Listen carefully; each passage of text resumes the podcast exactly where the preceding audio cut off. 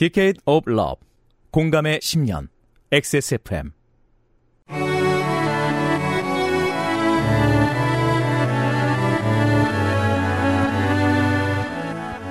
그것은 알기 싫다 특별기획 위십상 국정감사 기록실. 행정안전위원회.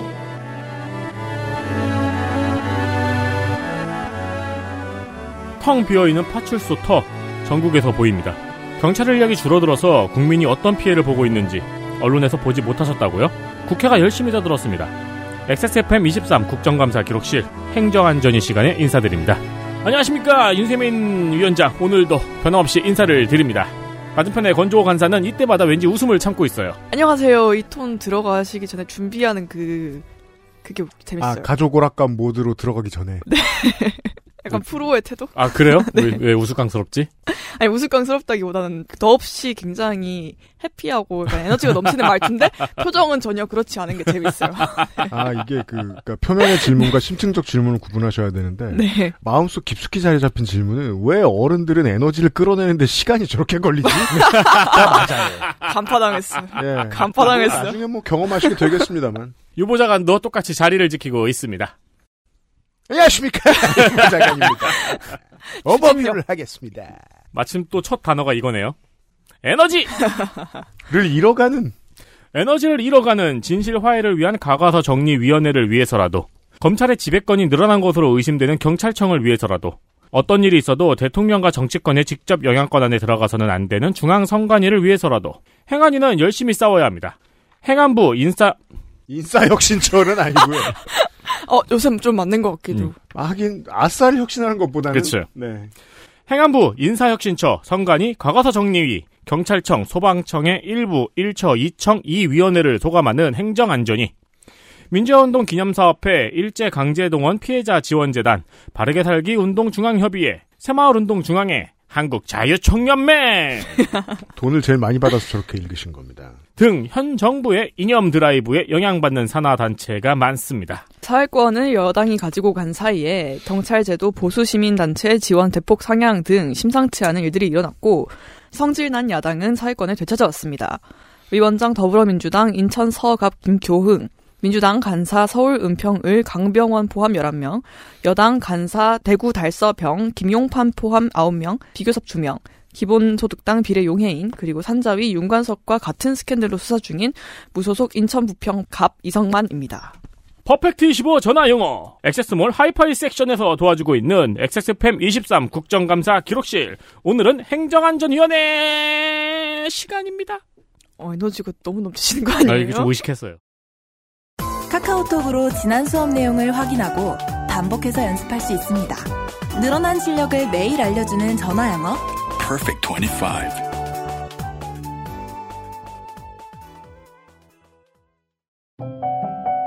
당신은 휴식이 필요합니다. 주방에서, 출근길에서, 잠들기 전 침대에서까지. 소리와 나, 둘만의 휴식. 엑세스몰 하이파이 섹션. 전 세계 어디에도 없는 가격으로 바워스 앤 윌킨스 제플린을 액세스몰에서 만나볼 수 있습니다. 액세스몰 하이파이 섹션 광고입니다. 이 정도 되는 가격의 제품을 아무 searching 공부 없이 사시는 분은 없으실 거예요. 없으시리라 믿습니다. 저희는 적극적으로 이 제품에 관심이 있으신 분들이 공부를 하시기를 권장을 합니다. 요즘 유튜브에서 이 물건 PPL 많이 하던데 안타까운 일입니다. 그렇습니다. 시청자들 아무리 많아 보여도 이거 살 사람 없습니다. 우리 청취자 중엔 있죠. 또한 저희가 공부를 강력하게 권장드리는 이유는 공부를 하시면 하시면 하실수록 액세스몰이 가장 싸다는 걸 알게 되실 거기 때문입니다. 전 세계 뭐 어딜 가면 싼 데가 있을 수도 있겠죠. 원화로 사시겠다면 어디에 두어도 공간을 특별하게 만들어주는 유려한 디자인 그리고 이미 수많은 매니아들이 인정한 하이파이 하이엔드 음질을 갖고 있습니다. 이게 그릇도 그렇고 요. 장방형은 있어 보여요. 맨날 막 바우하우스 디자인한 거 보면 장방형 되게 많잖아요. 그렇습니다. 네. 쓸데없이 부동산을 많이 차지하거든요. 그렇습니다. 그- 쓸데없는 부동산이 있다. 아, 어. 공간의 과시. 그렇죠. 음. 진정한 과시는 이거죠. JBL 파티박스. 파티박. 여러분이 트는 음악에 따라서 거대한 파티박스에 LED가 번쩍번쩍. 저 이거 실물이 너무 궁금해요. 언제 야, 한번 검색해봐야겠어요. 이거 실물은 저 저번 공개 방송 때, 아, 그때 안 가져갔구나. 맞죠. 그때 못 오셔가지고. 네, 사무실에서 있었군요. 따로 드렸어요. 음, 맞습니다, 맞습니다. 예, 저희 꺼내보지도 못했어요. 저희도 영상으로밖에 못 봤어요. 네, 맞습니다. 어, 퇴폐미가 일품이죠. 쓸데없이 반짝거리고. 예, 동네 창피합니다. 이게 이제 버스킹을 하거나 네. 어떤 퍼포먼스를 하시는 분들 용어로 만들어진 거지만 아, 아 집에서 혼자 이 정도 화려함을 즐기지 못할 이유가 뭐가 있나요? 그렇습니다. 내가 전원주택에 산다. 네. 친구들을 부르고 싶다. 그렇죠. 적당합니다. 혹은 뭐 내 틱토커다 네. 음, MBTI가 I인데 파티 가고 싶다. 가고 싶다 그쵸 혼자서 인싸의 느낌을 내고 싶다 음. 그것이 인싸 혁신입니다, 여러분. 그렇습니다. JBL 파티박스와 마이크 상품은 듣는 즐거움에서 퍼포머로서의 즐거움까지 줄 것입니다. 물론 저희가 반대의 용례를 많이 설명을 했지만 음. 기본적으로 버스킹을 하시거나 음악을 하시거나 퍼포먼스를 하시는 분에게는 너무 좋은 상품이고요. 그 외에도 액세스몰 하이파이 섹션에는 많은 상품이 최저가의 가능성을 품고 기다리고 있습니다. 액세스몰에서요. 뿅. 자, 경찰 이야기. 이슈 하나. 치안센터 폐지. 민주당 이모선, 국민의힘 김웅.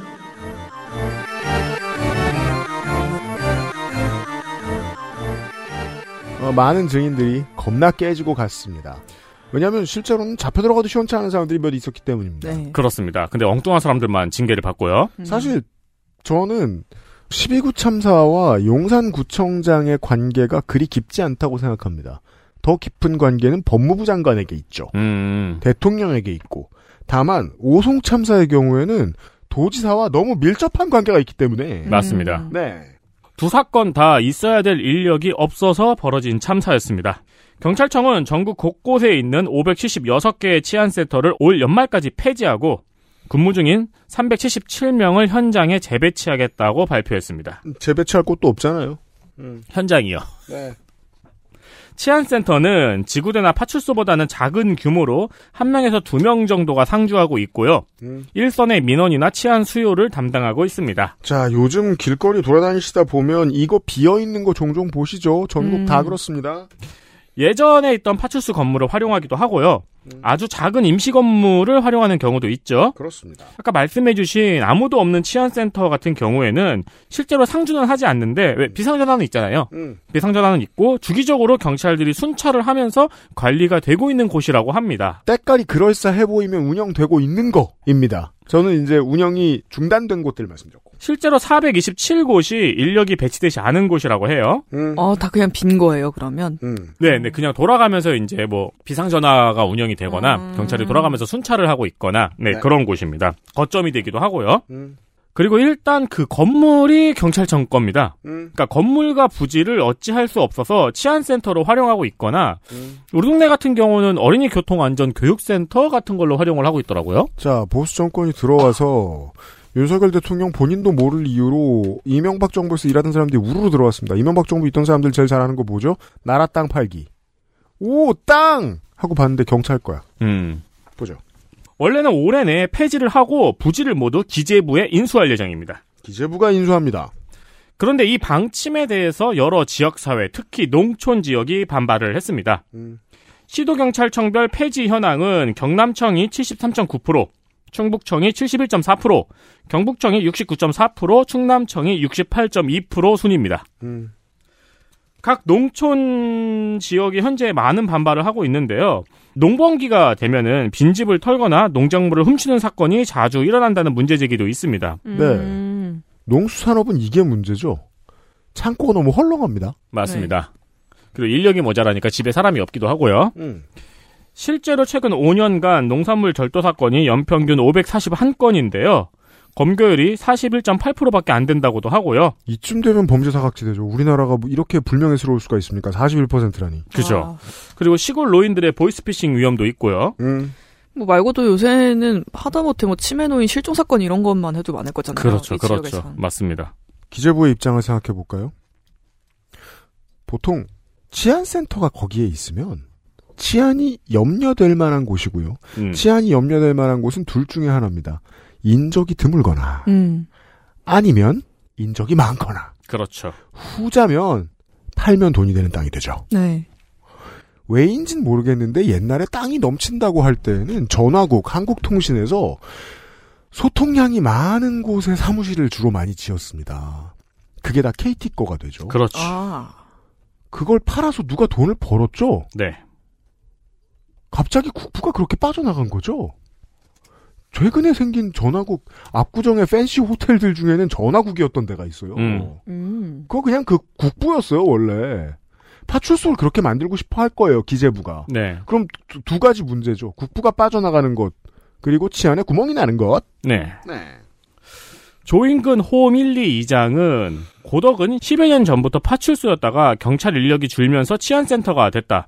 그동안 산단이 계속 들어서면서 예산군에서 가장 많은 산업단지 근로자가 있고 노인 인구 비율도 높은 지역이라 치안센터가 폐지되면은 덕산지구대에서 7km 떨어진 곳까지 치안을 아. 담당해야 되는 상황이라 주민들이 난리가 났다고 전하기도 했습니다. 음. 아 근데 지금 이러면서 그 청년 스마트팜 무슨 귀농 지원 뭐 이런 걸 하겠다고 하는 거예요? 사람 많은 곳에 경찰 뺐다는 말씀입니다. 민주당의 이모선 의원실이 지적을 했습니다. 이모선 의원은 기동 순찰대를 강화하는 내용의 조직 개편안에 필요한 인력을 지역 경찰 인원으로 충당을 한다면서 파출소 부지는 기재부에 넘기고 안 그래도 부족한 현장 인력을 경찰서, 경찰청 등 상위 기관에 배치하는 게 어떻게 현장 치안 강화 대책이냐고 지적을 했어요. 음. 이모선 의원은 계속 기재부가 시켰냐라는 의미로 말을 많이 하더라고요. 네. 여길 짚으면 나오니까요. 돈을 네. 짚으면. 음. 이런 지적에 윤희근 경찰청장은 원안으로 할지 치안센터 폐지 필요성을 심도 있게 검토할지 다시 논의하겠다. 고 답변을 했습니다. 날 집에 보내달라. 또 주민들은 근무자가 없는 치안센터도 존재 자체로 일정한 치안 유지 역할을 하고 있다고 말하기도 했습니다. 그냥 주민들은 당연하죠. 착하니까요. 음. 없는 것보다 나으니까요. 네. 그리고 이 치안센터가 각 지역의 자율방범대원들의 거점 역할도 한다고 하더라고요. 그렇죠. 네. 그러니까 그래서 의원들은 차라리 자율방범대가 활용할 수 있는 방안을 경찰청에 주문하기도 했습니다. 그렇습니다. 이렇게 더 나가면 이제 미국처럼 되는 겁니다. 네. 총기 자율화하고 음, 음, 지역 방범대 하고. 음. 네. 치안에 돈을 쓰지 않는다는 건 치안을 구멍 낸다는 겁니다. 그렇죠. 너무 쉽습니다. 결국에는 자경단이 활성화할 수밖에 없는 음. 자율 방범대나 그렇죠. 그런 현상이 되는 거죠. 그래서 의원들은 차라리 자율방범대가 활용할 수 있는 방안을 경찰청에 주문하기도 했어요. 음. 민주당의 오영환 의원도 자율방범대 등 시민의 안전을 위해 활동하는 분이 치안센터에 계시기만 해도 주민들의 체감 효과가 굉장히 크다고 하기도 했습니다. 그러니까 이 얘기는 민주당이 이 얘기를 하고 싶어서가 아니라 너네 정 줄이고 싶으면 치안센터라도 팔지 마라. 그렇죠. 음. 라는 겁니다. 네, 인력 재배치는 그래 해. 자산은 팔지 마. 음. 국민의힘 김웅 의원도 자율방범대 같은 경우에 지금 공간이 없어서 컨테이너에서 활동하고 있는 경우도 있다고 했어요. 음. 이런 건 오다 가다 우리가 많이 봤죠. 그럼요. 컨테이너에 이렇게 자율방범대 꼭 꼭 그 옆에 이제 해병대 전우회가 있죠. 맞아요. 윤희근 경찰청장은 이에 대해서 경찰서관 법률은 아니지만 의원님들이 말씀하신 대로 관심을 가지고 챙겨보겠다고 했습니다. 극도의 효율만 추구하려는 정부의 방침도 눈에 띄고요. 또 한편으로는 이조차도 지역 소멸의 한 단면인 것 같아서 씁쓸한 모습입니다. 인구 밀도가 낮은 지역에서는 지역 소멸을 가속화시키고 네. 인구 밀도가 높은 지역에서는 그냥 치안 공백이. 치안 공백을 야기하는 거죠. 음. 자 대부분의 대도시들이 이걸 겪고 있습니다. 지금. 맞습니다. 네. 큰 문제예요. 지금 치안과 안전에도 정부가 효율성을 추구하겠다면서 인력을 이렇게 빼겠다고 하니까요. 음, 음. 미치겠습니다. 근데 그런 지역 소멸 지역에는 또 외국인이 많죠. 그렇죠, 그렇죠. 네. 네. 그들을 상대로 어떤 일이 일어나도 이제 상시적으로 볼 수가 보기가 어려워지는 거 아니에요? 아, 옛날 미국 영화에서 보던 음모론 같네요. 음. 경찰은 하려면 마약 단속을 하지 않는다. 음. 자 다음 이야기. 이슈 둘. 재난 공무원의 순환. 민주당 이모선.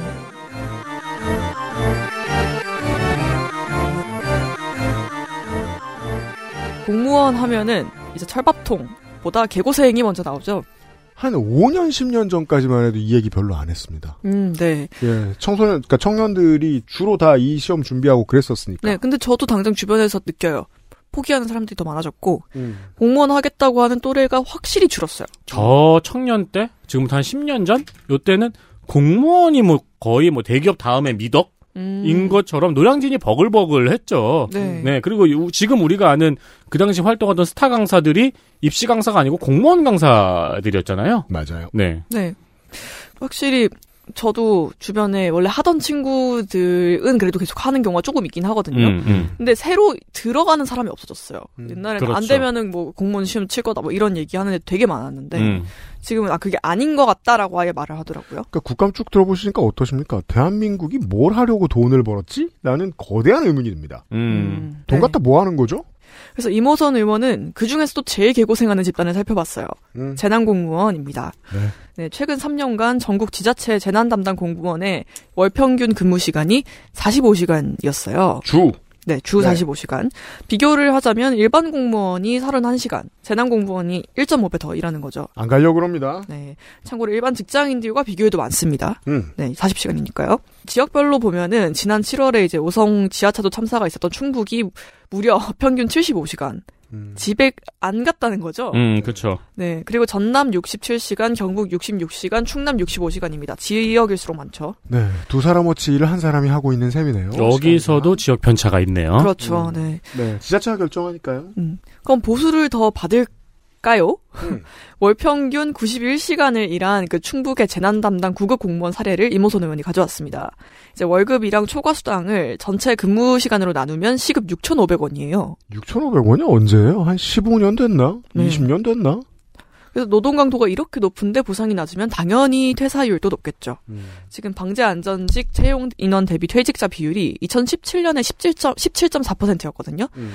2021년에 46. 48.6%입니다. 너무 늘었네요. 네, 그 지금 몇 배가 늘었어요? 두 배 이상 늘었죠? 어, 거의 채용 인- 반이 다 나가는 채용 인원. 대비 반이 나간다는 거잖아요. 그렇죠.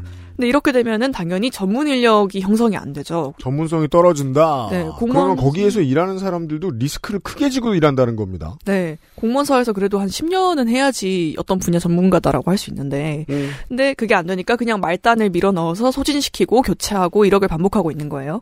오, 야. 간호사처럼 됐어요, 그럼. 그리고 이러면은 시민들이 받는 서비스의 질이 얼마나 하락하는 건가요? 네. 왜 우리가 주민센터에 뭐 몰라가지고 들고 가서 물어볼 때도 음, 여유 있는 직원의 한 명이 친절하게 설명해 주는 게 얼마나 큰 힘이에요. 그죠. 근데 눈코 뜰 수 없이 바쁘면은 뭐 네. 그럴 수가 없죠. 음. 그럼 뭐 공무원 혐오도 더 강해질 수밖에 없죠. 그렇죠. 네. 그래서 이모선 의원은 이렇게 표현을 했어요. 이제 대- 재난 담당 공무원의 끝은 자살, 소송, 징계 셋 중 하나. 음. 이게 이미 공무원 사회에선 널리 퍼진 얘기라고 하더라고요. 그래서 당장 오송 지하차도 참사 후에도 공... 이때 크게 얘기했었어요. 네, 그때 직무유기로 수사를 받은 공무원이 34명이에요. 음. 그런데 책임자는 진짜 책임자는 이제 김영환 충북도지사와 이범석 청주시장일 텐데 둘 다 비껴갔죠. 네, 당연하게도 재난부서 기피 현상은 심해졌습니다. 그렇습니다. 그래서 정부가 대책을 내놓기도 했어요. 음. 그, 그 당근이 뭐였냐면은 재난 담당 공무원 승진 가산점이었습니다. 음. 근데 자살 소송 징계보다 승진 추구할 사람 별로 없을 거잖아요. 특히 공무원은 하려고 들어온 성향의 사람이라면. 음. 적어도 스무 살에는 이것보다는 승진을 피하죠. 네. 그렇죠. 네.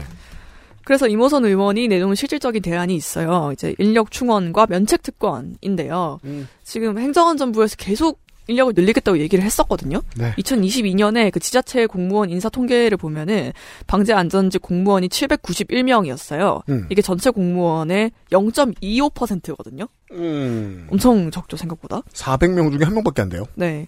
그래서 2019년 정부에서 2024년까지 방재 안전 공무원을 1640명까지 늘리겠다고 했어요. 두 배가 넘네요. 네. 그런데 지금 이거에 반이 안 됩니다. 음. 그 원인은 당연히 인력 감축이랑 높은 퇴사율이 함께 버무려진 결과겠죠. 네. 네.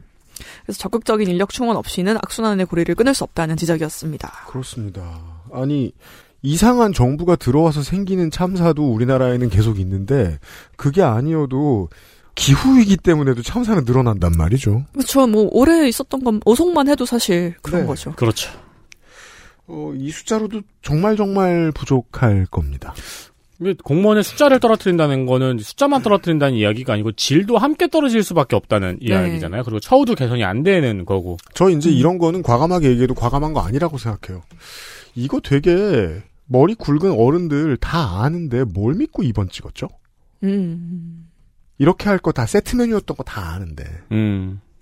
그러니까 민영화라는 게 어떻게 해서 모든 정책에 다 버무려져 있고 다 같이 진행되는 건지 사실 어른이면 다 알거든요. 음. 할줄 알았으면서 왜 2번 찍었죠? 근본적인 질문입니다. 제가 가지고 있는.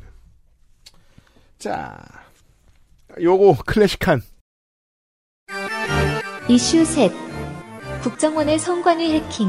민주당 강병원, 이무선. 국민의힘 김용판, 이만희, 정우택. 이번 국감에서 좀 신기한 사건이 쟁점이 됐습니다. 네. 바로 국정원이 성관위에 해킹을 시도했다는 의혹입니다. 해킹. 문제는 국정원이 실시한 보안 점검 때문이었어요. 음. 지난 강서구청장 선거 전에 국정원과 한국인터넷진흥원이 함께 성관위에 대한 보안 점검을 했고 네. 강서구청장 선거 하루 전에 언론에 성관위의 사이버 보안 관리에 부실이 확인됐다고 발표를 했습니다. 음. 우리 방송에서 한번 말씀을 드렸죠. 그죠. 아니, 사건이 터진 게 아니고 그냥 발견이 됐으면 선거 때가 아니고 선거 이후에 말하면 되잖아요. 음. 선거, 선거 때 하루 떠듭니다. 꼭 네. 문제는 이 점검을 하면서 음. 국정원이 성관위에 파일을 남겨놓고 간 거예요. 그렇죠. 이걸 성관위가 발견하고는 삭제하는 일이 벌어지면서 아니, 이걸- 남겨놓고 가는 게 더 어렵겠다. 그렇죠. 대단한 국정원입니다. 이걸 둘러싼 공방이 있었습니다. 음. 선관위는 강서구청장 재보궐선거 전후로 세 번에 걸쳐서 12개의 파일을 삭제를 했어요. 음. 민주당 강병원 의원은 김용빈 선관위 사무총장에게 선관위가 삭제한 파일이 shell script, CGI, JSP 파일이라면서 이 파일들의 역할이 해킹 tool이라고 말했습니다. 음. 이 무슨 파일인지 다 찾아도 봤는데 음. 그 얘기하면 너무 길어요. 네. 음. 그러면서 국정원의 보안 컨설팅 요구를 선관위가 거부하다가 왜 받아들였냐, 음. 강요와 압박이 있었냐, 고 물었어요. 음. 여기에 김용빈 사무총장은 비교적 솔직한 답변을 했습니다. 의원님도 당시 상황을 잘 알지 않느냐. 성관위는 자녀 부정채용 의혹이 불거지면서 감사원 직무감찰도 받게 된 상태였다. 자, 이게 무슨 뜻이냐면, 자녀 부정체육 의혹이 있던 사람이 뭐 한 두 명 있다 칩시다. 음. 그럼 그걸 감사를 받아야죠. 네. 그럼 이거 감사를 받으면서 정치적 거래를 해서 국정원한테 열어주면 안 되는 백도어 열어줬다는 거잖아요. 이걸 왜 공공 공기관들끼리 정치적 거래를 합니까? 그걸 지금 인정한 거거든요.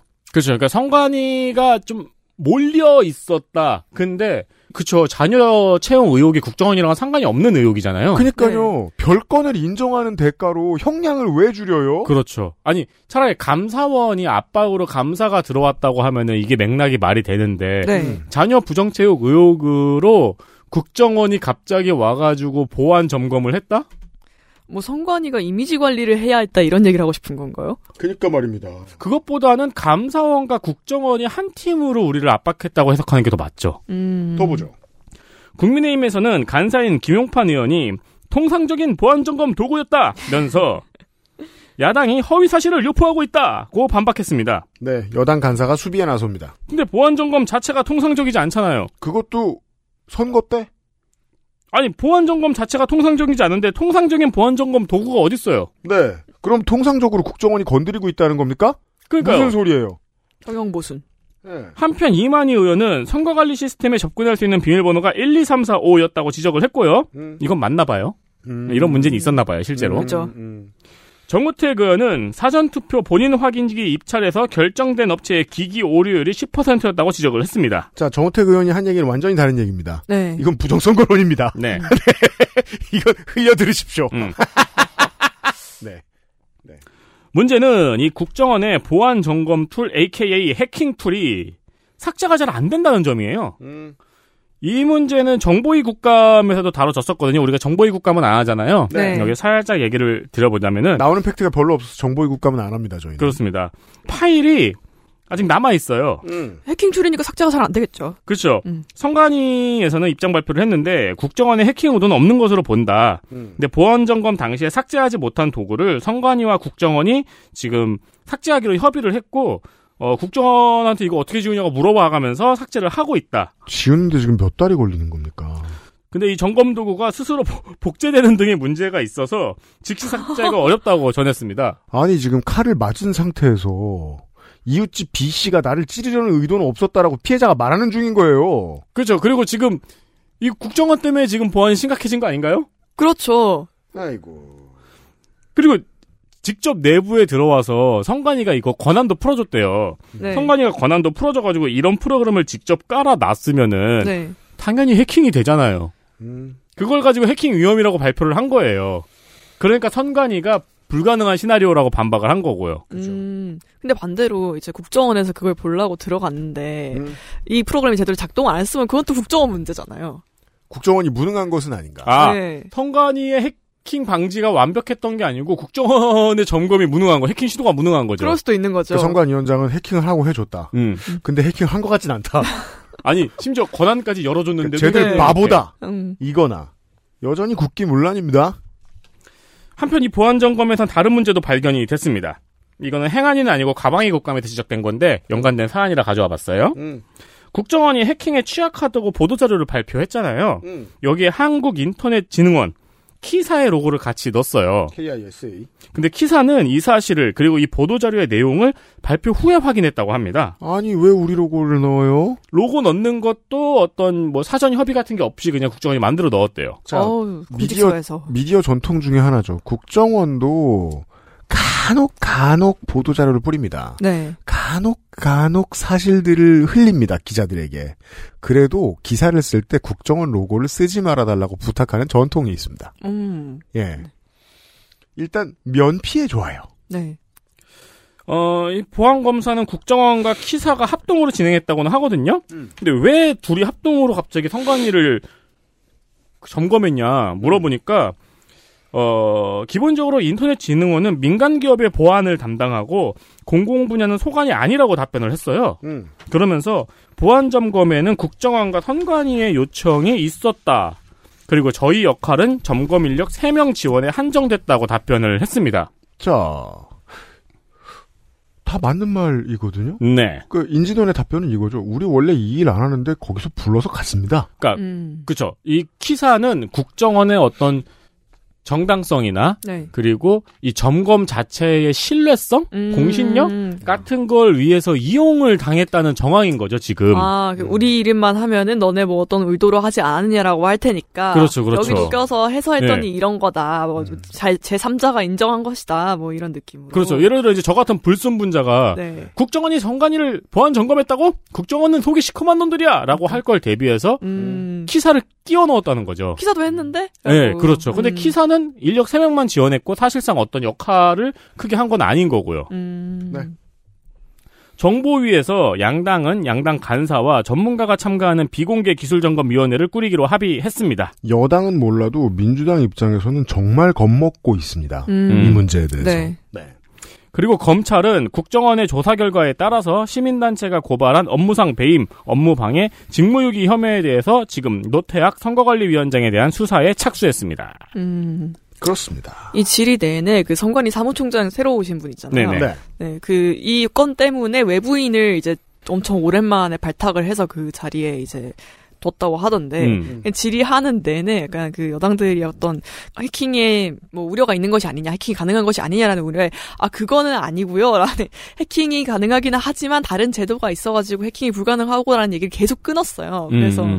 그런 얘기를 할 때마다 굉장히 지친 것처럼 의자 뒤로 팍 넘어가는 그런 동작을 하시더라고요. 그러니까 네. 수많은 전문가가 이거 보면서 저도 많이 봤는데 수많은 네. 전문가가 특히 이제 정부와 관련된 전문가가 신기한 답변을 해요. 음. 모든 전문가가 국정원의 말이 맞을 수도 있고 선관위의 말이 맞을 수 있다고 네, 얘기를 맞아요, 해요. 맞아요. 네. 근데 그건 사실일 수 있죠. 네, 뭐 전문가 입장에서. 그럼 그걸 물어보려면 나한테도 물어보지? 음. 나도 똑같이 말할 수 있는데. 그죠. 근데 그 맞을 수도 있다고 정확히 어떤 부분이 각자 맞은지 설명하라고 할 때 끊어버리더라고요. 음. 다. 음. 그게 모두의 의도인 거예요. 음. 여기까지만 얘기하고 책임지고 싶지 않다. 음. 정확히 비슷한 일이 12년 전에 있었습니다. 이번 정권 머리는 이명박, 어, 심장은 박근혜죠. 머리는 12년 전쯤에 집권을 하고 있었습니다. 네.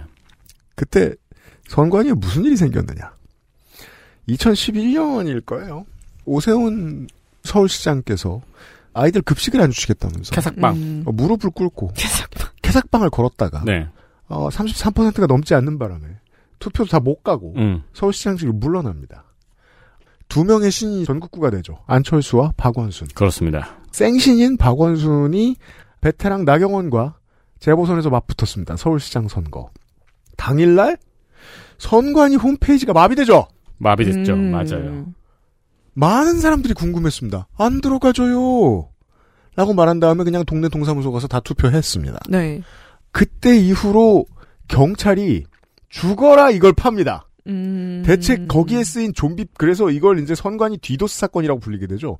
거기 쓰였던 좀비 PC를 어떻게 수소문해서 찾아냈는지 모르겠지만 찾아내서 당시의 로그를 분석을 해보니 어, 한나라당 지금 이름도 기억이 나지 않는 최구식 의원의 보좌관 수행비서관 공현민이라는 사람이 나옵니다. 음.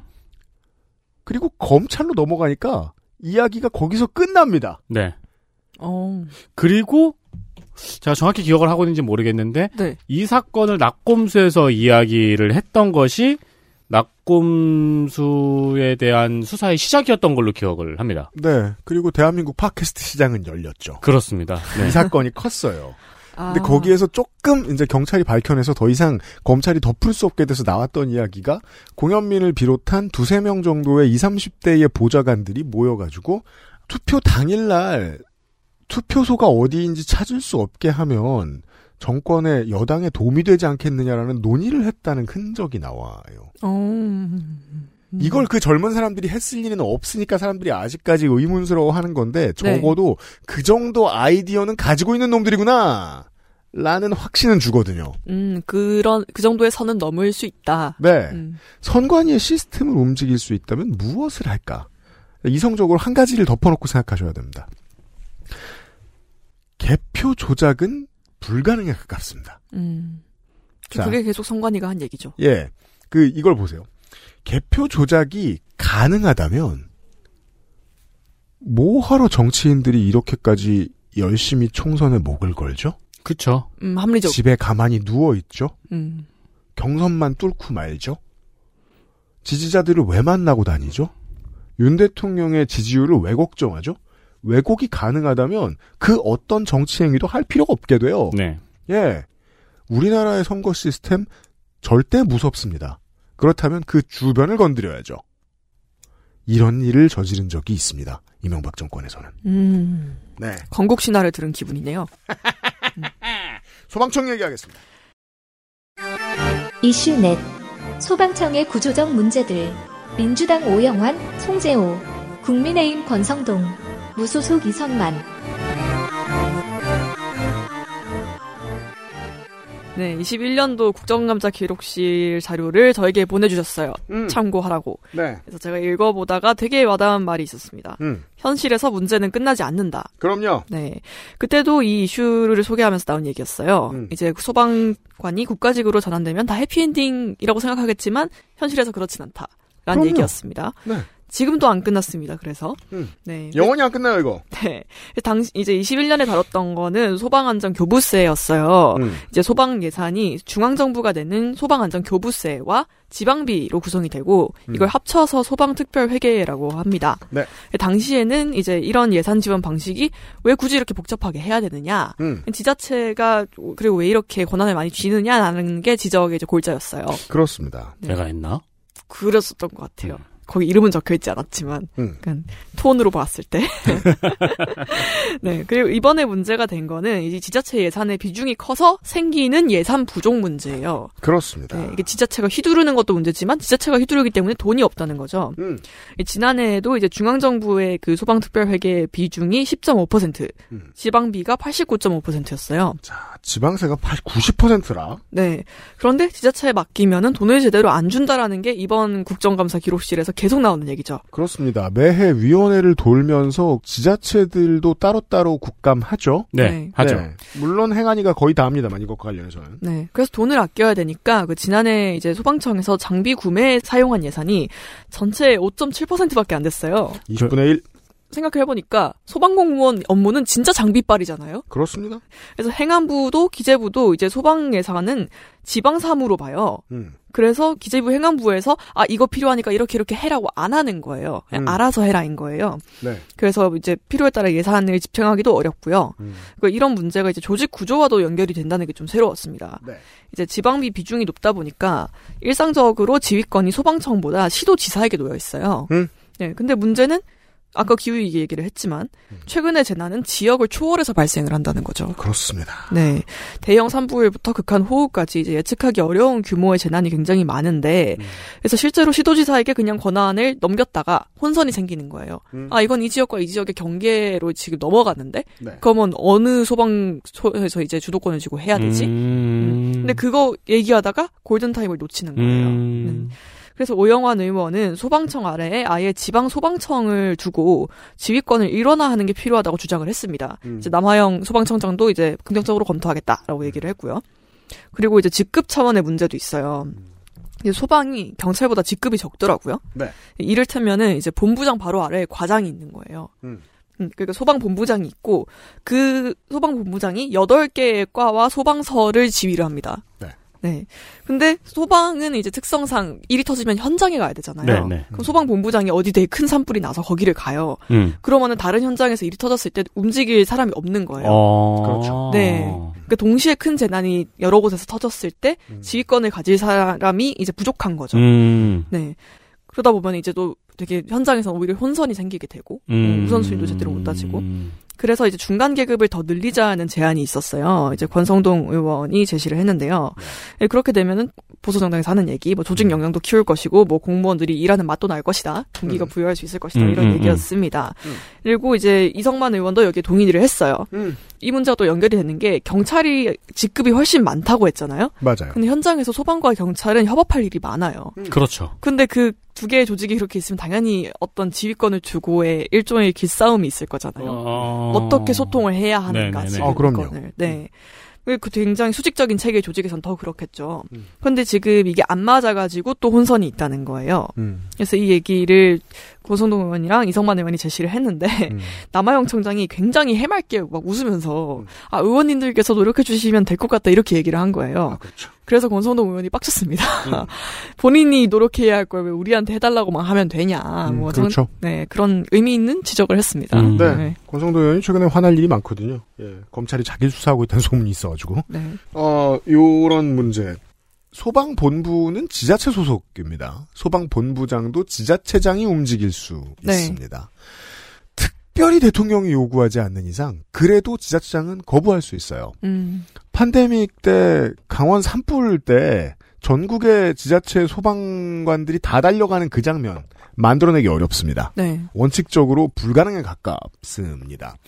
요 차이, 경찰은 일단 일부가 수사권도 있고 지방청장과 도지사나 특별시장이 같이 논의가 잘 되면 지자체 입장에서 하나의 권한이 더 생기는 거예요. 그래서 지자체장은 권력욕을 조금 더 채울 수 있습니다. 경찰과 친해짐으로써. 음. 저는 이제 본질적인 인간의 욕망으로서의 정치를 말씀드리고 있는 거예요. 근데 지자체장이 소방본부에 뭘 더 잘해줘가지고 채워지는 욕망 따위 없어요. 왜냐하면 재난은 막으면 아무 일도 아니기 때문입니다. 그렇죠. 음. 정치의 입장에서. 아무 일도 안 일어나면 그냥 아무 일도 안 일어난 거죠. 예, 잘 한 게 아니라. 예. 이게 정치가 어려운 이유죠. 가장 어려운 게 현상 유지인데 음. 현상 유지하느라 뼈 빠지면 시민도 미디어도 알아주지 않아요. 네. 그게 소방에 묻어납니다. 음. 그래서 오영환 의원이 이렇게 주장을 한 거죠. 당의 오래된 아젠다인 지방정치 역량 강화를 역행해가면서 음. 이거 사실 국가가 주도해야 된다. 음. 전 타당하다고 봅니다. 네. 예, 저는 이게 타당하다고 봅니다. 어, 민선 정치인이 중앙이 아닌 이상 소방에 열을 올리기가 힘들어요. 이런 얘기입니다. 네. 그리고 또 심지어 음. 소방안전교부세가 음. 축소될 예정이라고 하더라고요. 이야. 네. 뭐는 한 축소하나요? 지역별 이것도 지자체에서 하는 건데 음. 이제 뭐 그 중앙 정부에서 그러니까 주는 그 지원 비율을 축소를 한다는 음. 거죠. 네. 네. 그래서 지금 소방 노조에서 굉장히 열심히 반대를 하고 있습니다. 이런 아이디어를 내야 될 것 같아요. 각 예산이 줄어드는 정부 기관들이 네. 모두 아이디어를 내는 거예요. 예를 들어 소방청 같은 경우에는 원자력 소화기를 개발하겠다고 신청을 하고 그렇죠. 경찰청 같은 경우는 원자력 수갑이나 원자력 테이저건을 개발하겠다고 신청을 하고 뭐, 뭐 농진청에서도 원자력 비료를 개발하겠다고 신청을 하고 애국 음. 비료. 그렇습니다. 그러면은 예산이 늘어날 수 있습니다. 박정희 비료. 원자력 박정희 비료. 자유 비료. 그럼 비료 이름은 탕탕이 되죠. 원래 비료 이름은 직관적이고 새끈하잖아요. 자, 버스 얘기하겠습니다. 이슈 5. 준공영제 버스회사를 집어삼키는 사모펀드. 민주당 최기상. 국민의힘 조은희. 버스 준공영제는 버스 회사가 버스를 운영하는 데 드는 비용을 지자체가 보전해주는 방식이죠. 음. 이 방식대로라면 버스 회사는 적자가 없는 안전한 사업이 됩니다. 그런데 이 점을 노리고 준공영제로 운영되고 있는 버스 회사들을 사모펀드가 인수하는 경향이 늘어나고 있습니다. 그렇대요. 그리고 투자금 회수를 위해서 쥐어짜기 경영을 하고 자산을 팔고 있다는 지적입니다. 자산은 뭐죠? 차고지 부동산입니다. 네. 원래 차고지 부동산은 늘 인기 있는 자산입니다. 왜냐하면 시 외곽에서 시 다운타운에 가장 가까운 곳에 언제나 위치하기 때문에 음, 도시가 늘어나면 알짜 빈 땅이에요. 언제나. 저 넓고 네. 네. 평지고. 네. 그래서 택시 회사 사장은 그만둘 때 큰 부자가 된다고들 하죠. 그렇습니다. 네. 이건 원래 국민의힘 유경준 의원과 한겨레의 취재로 밝혀진 이야기고요. 해당 기사가 올해 7월 민원년 이달에 좋은 보도상을 받은 기획입니다. 그렇습니다. 제목. 그러니까 쉽게 말씀드리면 사모펀드가 몇 년간 보조금을 받다가 막판에 부동산을 팔고 이득 보고 빠져나가고 음, 도시의 교통 인프라는 망한다. 이런 말씀입니다. 이 기획의 제목은 준공영제 버스 삼킨 사모펀드입니다. 음, 관심 있으신 분들은 검색해서 보시기를 추천드리고요. 네. 작년 국정감사 시즌에 기자 몇 명이 국민의힘 유경준 의원과 점심을 먹었대요. 음, 점심을 먹다가 유경준 의원이 이 사안에 대해서 보도자료를 냈는데 관심을 못 받았다고 푸념을 했다고 합니다. 기자들에게. 음. 음, 이걸 들은 한겨레의 이재훈 기자가 취재해보고 싶다고 해서 유경준 의원실과 한겨레의 이재훈, 장필순 기자가 함께 취재한 기획입니다. 음. 그 전에는 경인일보가 또 작년과 올해 좋은 기사를 이미 내놓은 적이 있었더라고요. 음. 사모펀드들은 주로 코로나19로 경영난에 처한 버스 회사들을 인수를 했어요. 네. 일단 2021년 사모펀드인 MC 파트너스는 음. 수원의 버스 회사 5개를 인수해서 수원 노선버스 1,305대 중 1,036대, 수원버스가 다 이 회사 거네요. 수원버스의 79.3%를 확보해서 전국 1위의 버스 점유율을 갖고 있는 사모펀드입니다. 이야. 이야. 역시 사모펀드인 자비스 자산운용은 화성 노선 버스 412대 중 222대, 53.8%의 운영권과 부천 노선 버스의 44%를 소유하고 있습니다. 음. 차 파트너스라는 사모펀드가 있어요. 음. 전국 2위의 버스 점유율을 자랑합니다. 차 파트너스. 여기는 서울에서 13%, 인천에서 30%, 대전에서 14%를 갖고 있습니다. 서울도 13%요? 왜냐면 인천에서 서울을 왔다 갔다 하니까요. 우와. 차 파트너스는 맥커리 인프라 출신이 만든 사모펀드입니다. 어딜 가나 이명박. 자, 돈 버는 법이 가지가지군요, 정말. 와.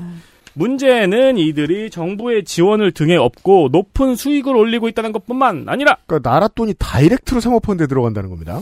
수익 중심으로 경영 방침을 전환하면서 노동자들과 갈등을 빚고 있다는 점이지요. 쉽게 말해서 마지막으로 나간 큰형님이 퇴사하면 그 다음에 막내 안 들어오는 방식. 네. 그리고 적자 노선의 폐지 수순도 밟고 있다는 겁니다. 네. 그리고 또 있습니다. 아까 말씀드린 건데 우리가 네티즌님의 철도민 영화 시간에 배운 거죠. 음. 앞서 말한 자비스 자산 운용과 MC 파트너스는 차고지를 매각하고 전기 천연가스 충전소도 매각했습니다. 알짜입니다. 매각한 차고지에는 주상복합 아파트가 들어설 예정입니다. 이야, 그냥 매각만 했을까요? 아니면 자기들이 시공사한테도 권한을 샀을까요? 이걸 또 수원시에서는 또 용도 변경을 재빠르게 해줬어요. 음. 네.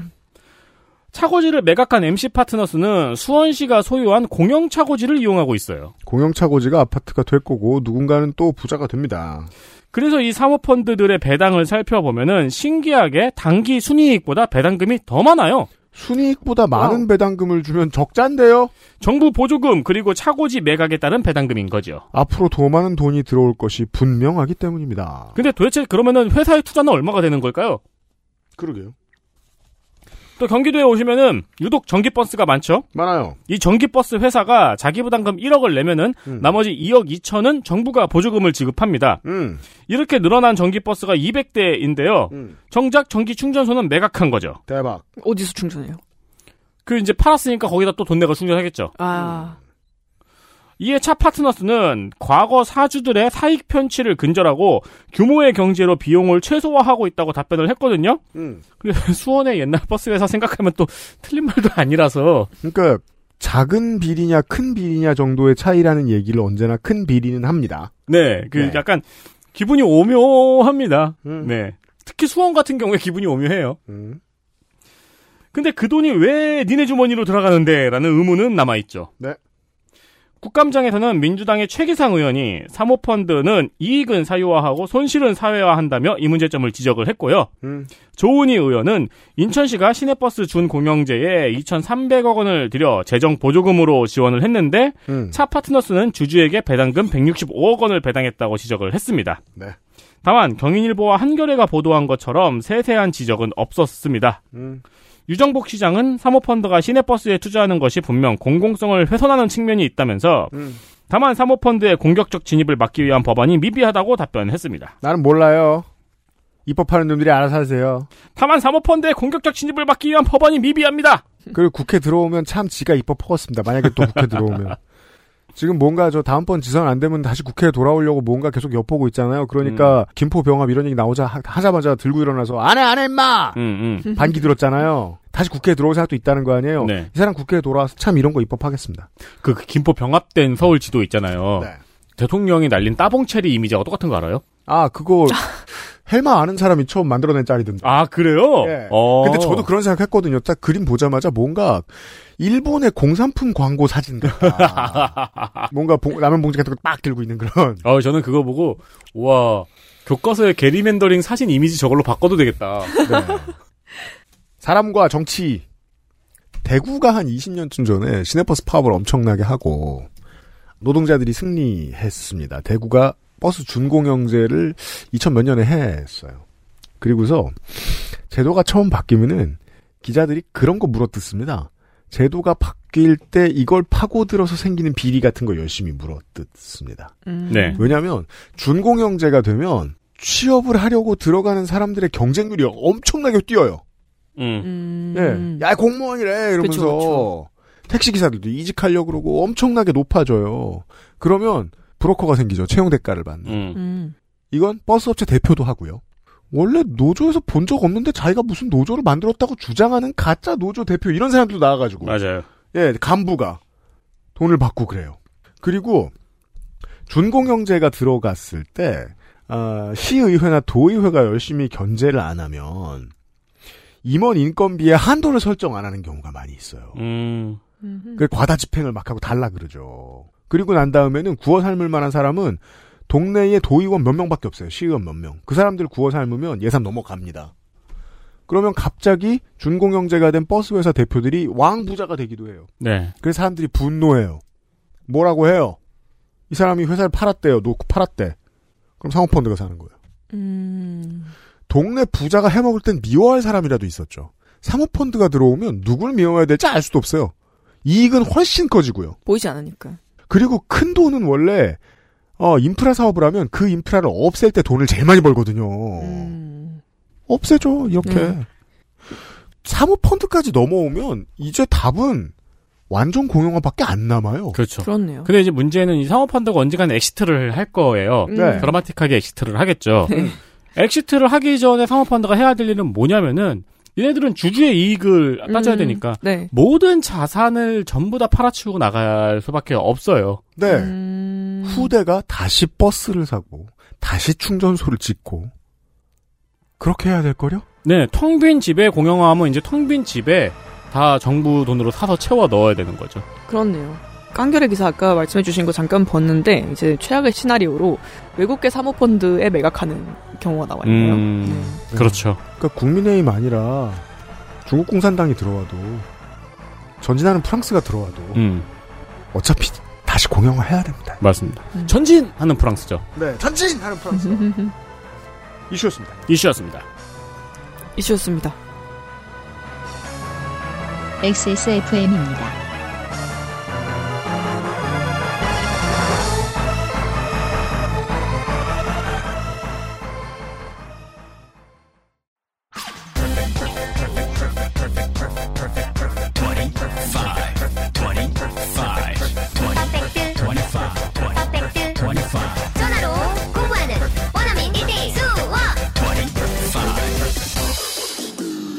Why don't you call Perfect 25? 다양한 브랜드, 다양한 라인업. 소리가 궁금한 사람들에게 엑세스몰 하이파이 섹션. 장면 하나. 쾌남 위원장과 아따 아따 좋으니.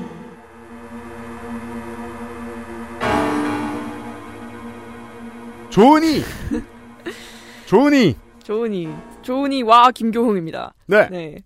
제 개인적으로 행완이가 이슈 고르기가 되게 어려웠거든요. 네. 근데 그 이유가 이슈 할 게, 아, 이슈가 아니라 장면 고르기 어려웠는데, 음. 장면이 없어서가 아니라 너무 많아서였어요. 재밌습니다. 건조간사가 팬이 됐어요. 아, 저 너무 마음에 들어요. 제 취향의 개그를 하는. 이게 국감을 오래 하다 보니까 엉뚱한 덕질을 하고 있어요. 보시죠. 네, 김교웅 위원장의 엄청나게 쿨한 진행입니다. 일단 자기 소개 들어볼게요. 아이, 그래도 위원장처럼 합리적으로 하는 사람이 어디 있어? 지금 상임위에서. 아이. 아, 위원장이 진짜 편파적으로 하면 어떻게 되는지 알아요. 아유. 참. 전 처음에 아이 이러길래 저 1인칭 주어. 아이. 근데 맞는 말이에요. 근데 알고 보니까 맞는 말이었어요. 음, 나만한 사람이 어디 있느냐. 그렇죠. 되게 연기 잘하는 네.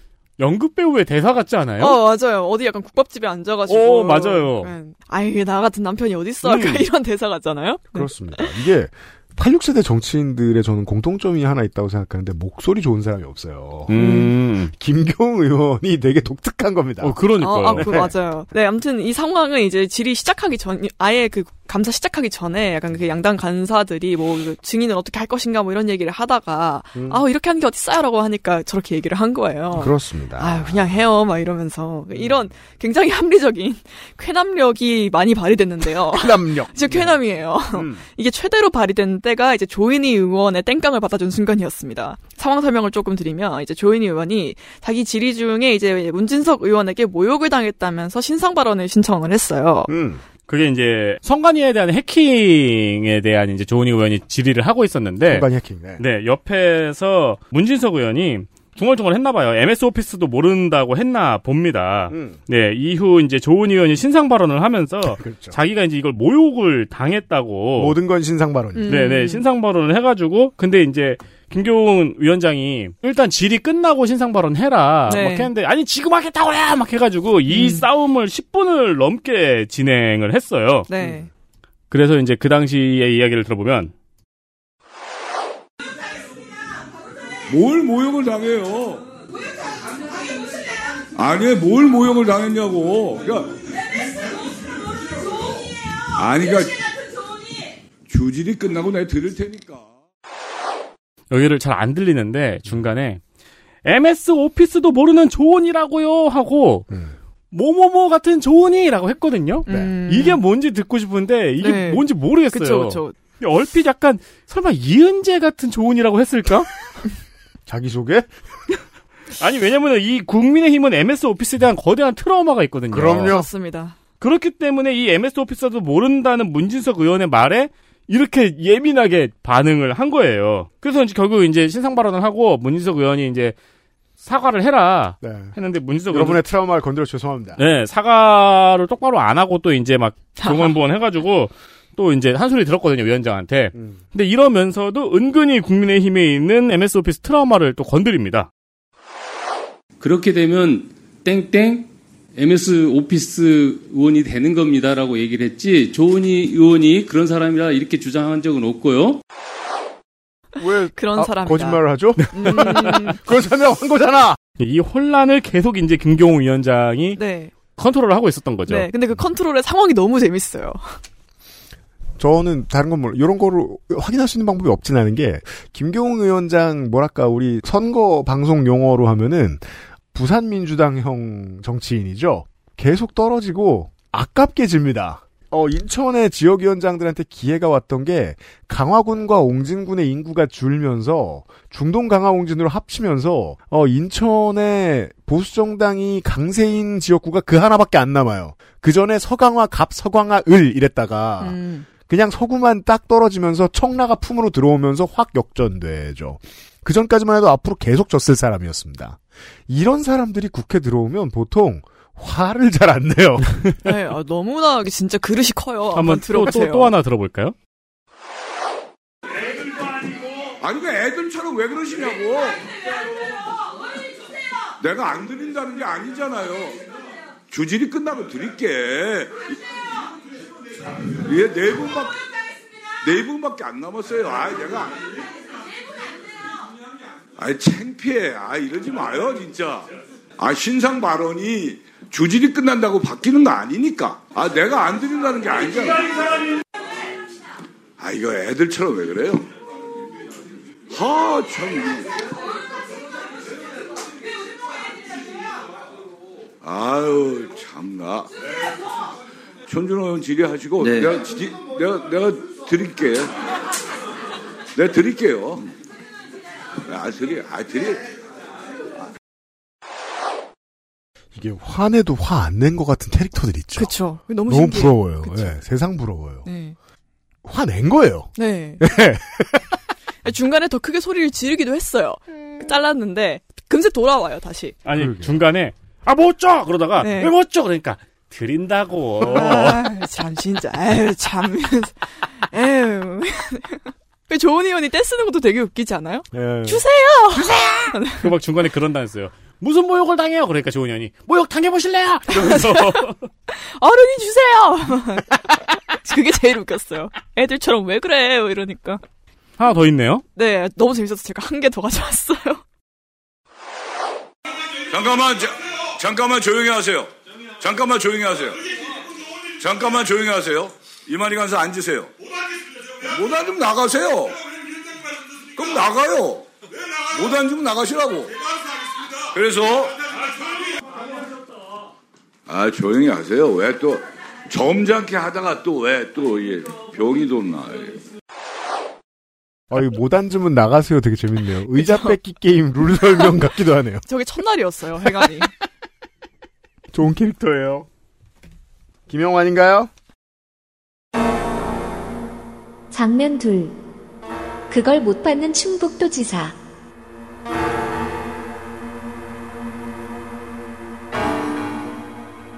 행안이 국감 최고의 트롤이었어요. 네. 네, 고- 조금이라도 억울한 게 있으면은 답변 내내 계속 핑계를 대고 불리한 내용에는 아직 검찰 수사 중이라서 말씀드리기 곤란하다 이렇게 일관을 했는데 아이고 네. 이런 사람들을 국- 녹색 국민의당에 있을 때 사람들이 개혁적인 사람인 줄 알았죠.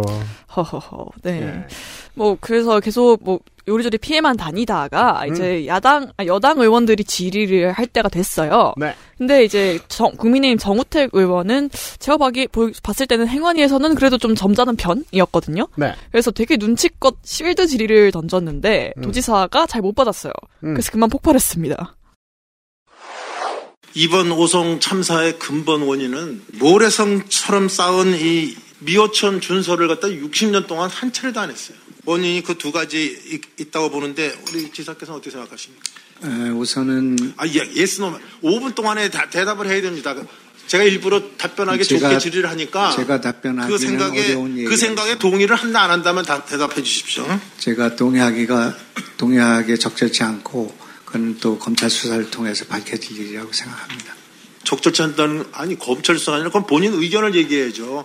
우리도 지금 조사를 받고 있는 상황이기 때문에 누구 다른 분들에게 그 책임을 전가하거나 묻는 일은 적절치 않고 됐습니다. 다만 됐습니다. 다만 아니 의원- 됐어요 언제? 네. 나는 우리 지사라 좀 여러 가지 해드리려고 하는데.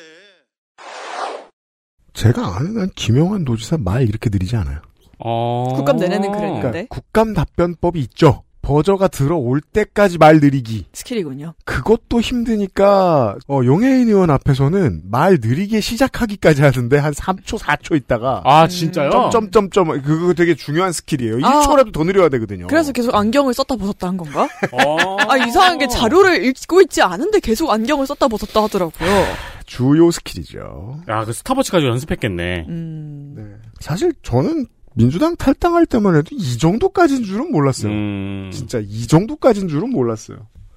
예, 이 바닥이 엄청나게 지금 그리고 최대한 이 얘기 안 하려고 그러고 도내의 방송이나 매체에도 잘 안 드러나려고 하는 게 탄핵 발의하려고 하고 있기 때문에 주민들 음. 네. 모습 안 드러내려고 하는 게 중요한 음, 음. 크거든요. 그래서 도지사는 어떻게든 아무 말도 안 하고 존재감 빼려고 지금 노력 중이라는 모습을 보신 겁니다. 음. 성관이 얘기 하나만 더 하고 엘리트표에 넘어가죠. 장면 셋. 국민의힘에서 찾은 또 하나의 비리.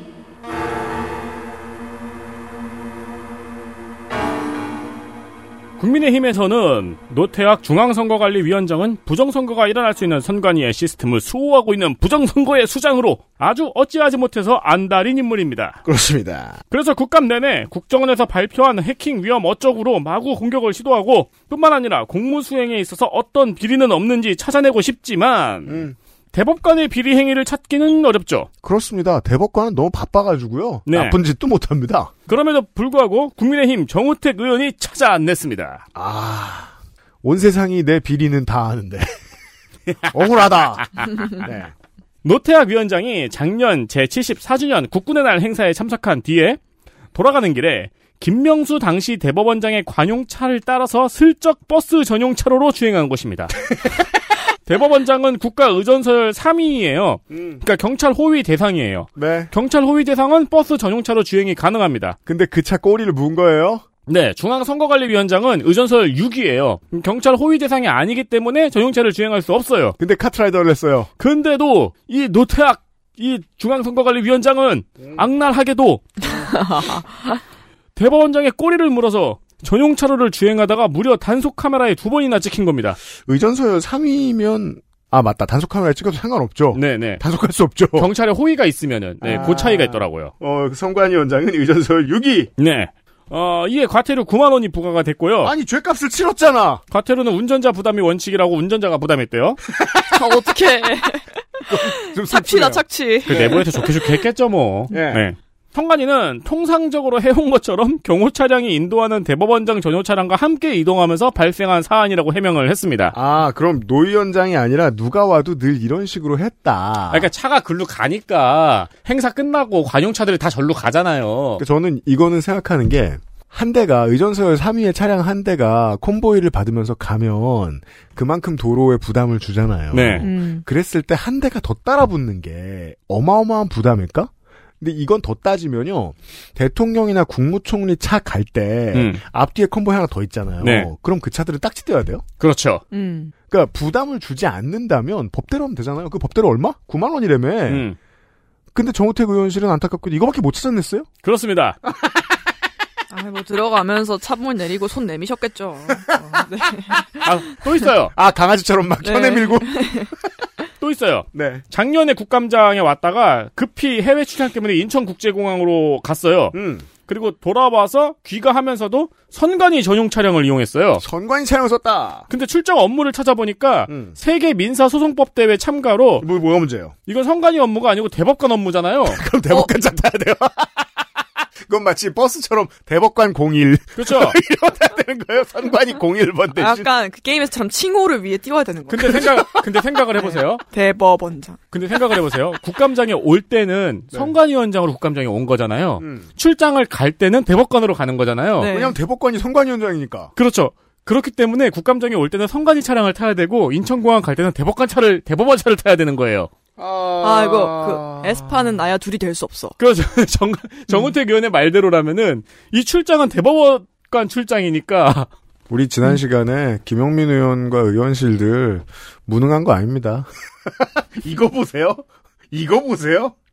네. 이 지적은 정우택 의원실에서 했고요. 이 질의는 그 우리 지난 시간에 그 어마어마한 비리 얘기했었죠. 네. 공영 홈쇼핑 그거 상인 감사. 아, 네네네. 그거는 진짜 전 언론에서 다 보도했거든요. 음. 근데 요거는 너무 짜쳐서 조선일보하고 뉴데일리만 보도를 했어요. 그리고 이제 기사 제목에 얌체라고 하면서 보도를 했더라고요. 음. 근데 그 와중에 조선일보는 그 보도를 하면서 선관위원장이 얌체처럼 웃는 사진을 잘도 골라왔어요. 어, 근데 그 뒤에 엄정 중립 공정관이라고 적혀 있어요. 네. 서예 현판 같은 그리고 거에. 이게 이제 그 웃, 웃기 약간 직전 표정이어가지고 음. 되게 얌체처럼 웃음 참는 것처럼 보이는 사진을 조선일보가 이런 거 참 잘 뽑죠. 네. 국회 내에서 정우택 의원 뭐 물론 뭐 여러 가지 의혹들 참 많았습니다만 어, 제일 짜치고 웃겼던 건 그거였어요. 정우택 의원실의 보좌관의 아버지가 키우는 감자를 음. KRX 직원들한테 판 거예요. 어. 강매를 한 거예요. 감자 강매. 그래서 한국 거래소 직원들이 이유도 모르고 감자를 어. 사게 됐던 이슈가 있었어요. 아니 털어서 그 정도 나와야 까죠. 그죠? 정우택 의원 얘기입니다. 엘리트 플레이어 보시죠. 행정안전위원회 엘리트 플레이어 더불어민주당 의정부 갑 오영환 의원입니다. 의정부 갑. 이번 행안위는 솔직히 뽑기가 굉장히 힘들었어요. 하지만 그럼 오영환 뽑으면 됩니다. 맞습니다. 모든 사안, 모든 피감기관이 정쟁으로 빨려 들어가는 와중에 오영환 의원은 소방관 출신이기 때문에 의미 있는 질의를 준비했습니다. 정쟁이 무슨 소용입니까? 출마를 안할 건데. 네. 음, 맞아요. 거의 소방 관련 질이긴 했는데 그래도 그 역할이잖아요. 이 네. 특정 전문가 의원의. 네. 그리고 국가 재난관리 체계를 개편하자는 제안에는 이상민 장관도 동의했습니다. 음. 근데 정쟁 사안 다루는 방식도 나름 생산적이었어요. 다른 의원들에 비해서. 음. 그리고 좀 국감 내내 슬퍼 보이더라고요. 이제 이태원 사고로 수사를 받고 있는 소방 지휘관의 수사를 좀 중단을 해야 된다. 빨리 마무리를 해야 된다. 얘기를 하면서는 눈물을 보이기도 했습니다. 네, 그렇습니다. 최현숙 의원 이야기할 때 이런 얘기했죠. 줄 잘못 써서 날아가는 이번 회기에 가장 가까운 정치인입니다. 음. 처음에 이낙연 개파로 알려질 때 정치 경험이 가장 짧은 사람이었거든요. 어차피 21대 국회 내에서 정치 경험이 가장 짧은 사람이기도 합니다. 네. 전용기 의원 젊은 사람 뭐 이런 사람들만 해도 대학생 위원장도 해보고 했을 거 아니에요. 이 사람은 그냥 소방관 생 소방관이었잖아요. 네. 사실 저는 300명 있는 우리나라 국회의원 자리 중에 한 자리 계속 소방관이 해도 상관없다고 생각합니다. 음. 아주 쓸모 있습니다. 소방관은 원툴만 해도 됩니다. 네. 근데 이 사람 홈페이지 들어가 보세요. 입안한 입법 보세요. 소방관만 안 해요. 네, 맞아요. 아주 모범적인 의정 활동을 했어요. 그리고 낱개가 됐고요. 이 사람의 개인, 정치 신인, 정치가 뭔지 아무것도 몰랐던 소방관만 계속했던 개인의 감정을 유추해 보겠습니다. 낱개가 돼서 들어오는 프레셔가 있어요. 음. 거칠죠. 그리고 이 사람이 조국 수사 시절에 조국 장관 편드는 말을 했다가 또 언론이 척을 집니다. 네. 이 사람을 슬슬 까기 시작해요. 근데 처음부터 심각한 위협을 느끼면서 국회에 처음에 들어왔을 거예요. 왜? 의정부 갑에 들어왔더니 수십 년 된 지역 맹주의 아들이 출마를 하면서 아, 그런 일이 있었죠. 그 사람 그의 아버지 밑에 줄 섰던 모든 사람들 음. 공무원만 있을까요? 지역 유지 다 거기 줄 서 있죠. 에 공적이 된 거예요. 이 젊은 소방관의 눈에 세상이 다 자기의 적 같았을 거예요. 전 정치하기 싫었던 이유를 완전 이해합니다. 문희상 의원이었죠. 예, 음. 문석균 씨였죠. 음. 또 출마할 겁니다. 아마 그 다음번에 문석균 씨로 바꿀, 가- 바뀔 가능성이 높습니다. 음. 그러니까 본인이 그렇게 선택했으니까 어쩔 수 없지만 네. 사실 독하게 마음 먹고 더 있는 게 우리나라 정치에 좋았을 것이고 그럼에도 불구하고 최초의 줄을 한번 잘못 썼던 이유로 구제받지 못했을 가능성도 높습니다. 맞습니다. 네. 그리고 이렇게 확실히 균형을 따져보면은 기형적인 거예요. 네. 소방관 한 명 있을까 말까인데 검사 몇 명입니까? 그러네요. 참고로 오영환 의원이 발의했던 이 법안 중에 소방 관련되지 않은 거, 뭐 남성 육아휴직 보장 뭐 이런 것들이 있습니다. 네, 뭐 많아요. 더불어민주당 충북 충북 더불어민주당 충북 증평 진 증평 진천 음성 이모선 의원입니다. 이응이 많이 나서 지레 겁을 먹고 충북이라고. 제 다시 해볼게요. 더불어민주당 충북 증평 진천 음성 이모선 의원입니다. 와, 성공. 아 비참해. 함정이 한두 개가 아닌 행안위 국감에서 가장 행안위에 어울리는 질의를 준비했습니다. 경찰 조직 개편, 소방차, 구급차 통합 보험, 중형 구급차 도입, 지하차도 안전시설 등등 정쟁에 휘말리지 않는 질의 내용을 준비했습니다. 그래서 눈에 안 띄었습니다. 네, 경찰청 차장 출신답게 경찰 조직이 움직이는 방식을 굉장히 잘 꿰고 있고 실무 단계에서 발생할 수 있는 문제를 잘 그려내더라고요. 음. 네, 공식 블로그 슬로건이 보니까 현장 속으로입니다. 그렇습니다. 아마도 다음번 본선으로 넘어가면 기재부 라인 출신의 임혜종 그리고 국힘에 여기 원래 당선된 적이 있었던 경대수 이 사람도 경찰 출신일 음. 겁니다. 이런 사람들과 싸워야 될 텐데 저 사람들 중에선 제일 개혁적인 인사인 것으로 보입니다. 다음은 더불어민주당 제주갑 송재호 의원입니다. 음. 예전에는 국감 전에 그 제보센터 연다고 홍보하는 의원이 되게 많았어요. 네. 네. 근데 요즘엔 잘 없어요. 음. 블로그 들어가도 자료가 잘 없고. 음. 제보센터까지 열어서 많은 준비를 했습니다. 그렇더라고요. 네. 국립 트라우마 센터 운영비. 이거 재밌어요. MZ세대 공무원 조기 퇴직. 음, 네. 아까 말씀하셨, 말씀드렸던 문제죠. 음. 그리고 침수 대책 등등 다양한 질의를 준비했습니다. 내용은 점잖은데요. 말투가 무서워서 싸우는 것 같아요. 그 제주도 아저씨 특유의 하이톤 같은 거 있어요. 그런가 봐요. 보고 있으면. 네. 그래가지고 답변하는 그 증인이나 피감 기관도 괜히 말투가 같이 호전적이 돼요. 네. 10년 동안 가장 큰 정치적 변화를 겪은 지자체입니다. 제주가. 아, 그렇죠. 우리가 선거 방송을 처음 시작할 때만 해도 제주도는 세 개의 성씨 세 사람이 다 돌려가면서 먹던 지역. 음. 그래서 한나라당도 민주당도 감히 외부 인사를 꽂을 수 없었던 괜당 문화. 예, 철옹성 같은 괜당 정치였는데 이걸 박근혜 대통령이 원희룡 도지사를 내려보내면서 한 번에 다 깨부수죠. 강력했다. 업 적. 그리고 그 다음부터는 다 민주당한테 넘어오죠. 업적. 지금 여론조사 들여다 보면 가장 무풍지대인 게 제주 갑을 서귀포 세 사람 김한규, 송재호, 위성곤 모두 만족도가 너무 높아서요. 지지율이 너무 높아서 네.